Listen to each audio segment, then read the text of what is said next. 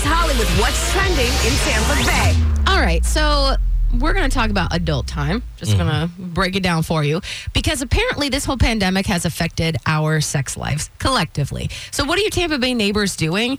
Basically, um, almost 70% of couples are having less adult time than usual because of all the anxiety. That's what experts think. Experts think because of the anxiety, whether you are facing uh, unemployment or, you know, trying to figure out when someone's going back to work or trying to stay healthy, all of that has collectively dampened our sex drives.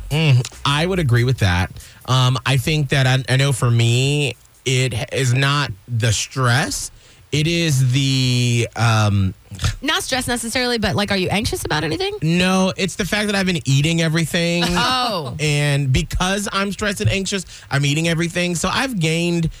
I don't know. I've been afraid to like step on the scale to see how much weight I've gained. Oh. But because I don't feel comfortable in my body right now, Mm-hmm. I've not been wanting to be intimate because I'm just like I just don't feel comfortable right now. Oh, I gotcha. So you're, it's more like, you know what? I'm not comfortable with myself, so I'm not comfortable with you looking Right. at myself either. Absolutely. I'm like, no, I just I don't want to do it. Scott, fe- yeah, Scott, what's going on with you? Well, I think it's definitely stress that's stepping in the way because I feel like because I do get to see my girlfriend Mary because now she's down from Virginia from dental school, so I'm trying to be like, all right, I'm gonna spend some time with you.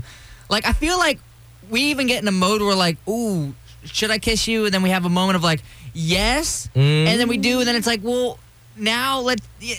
So it's definitely affected like anything like in that romantic scene. Oh man, that's tough, right? Oh, it's Because, horrible. okay, keep in mind, pre-pandemic, they there were like some very specific guidelines that were just the basics for how to keep a good relationship, and physical touch was always a huge part of them. Mm-hmm. Just being connected to your partner, and now it's like, uh, I mean, like I'll give you a little hug, but don't breathe on me. Like Well, what? Well, and especially think about the people that have someone that is an essential worker or on the front line who is a healthcare worker or someone who is working at a grocery store and the other person doesn't. And so they're having to socially distance inside their own home. Yep. And they've been doing it for a long time. This is just, we will be unwrapping and unfolding all sorts of layers to what we've been going through over the coming years. That's what I'm saying. We're having like a some type of collective PTSD experience. Now, of course, also I want to uh, break things down for you with uh, you know serious stats on COVID nineteen and the pandemic. Basically, uh, here in Florida, we are going to full phase one opening now, and that's what the big announcement happened on Friday with the governor.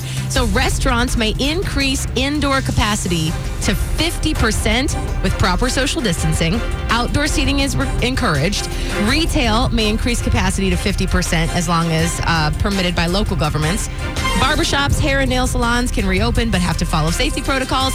Gyms and fitness centers are operating at 50% capacity, and machines and surfaces must be self sanitized after each use. Museums and libraries may operate up to 50% capacity if allowed by the local government. Amusement parks and theme parks are allowed to submit reopening plans. Mm-hmm. they ah, can't yeah. just open, they're like, we want to see a document. Well, they deal with too many people for that to Way just be too like many. whatever happens you want to do you want to do you can't Exactly. And uh, as far as pro sports, apparently here in Florida, we're like, hey, we're open. Come on down. we need some money we need some So, bed tax Pro sports teams are welcome in Florida. Elective surgeries may continue if a facility has adequate PPE, all that stuff. Schools, of course, distance learning are uh, still in effect. So that's kind of how that all broke down on Friday with the governor. That's what's trending in Tampa Bay with Miguel and Holly. it is 735 we got to get to another hall of fame blown off aiden did something in his car with hannah that made hannah go you nasty don't call me again but is this something really that bad in the car on a first date Oh, man. you got to find out with our hall of fame blown off next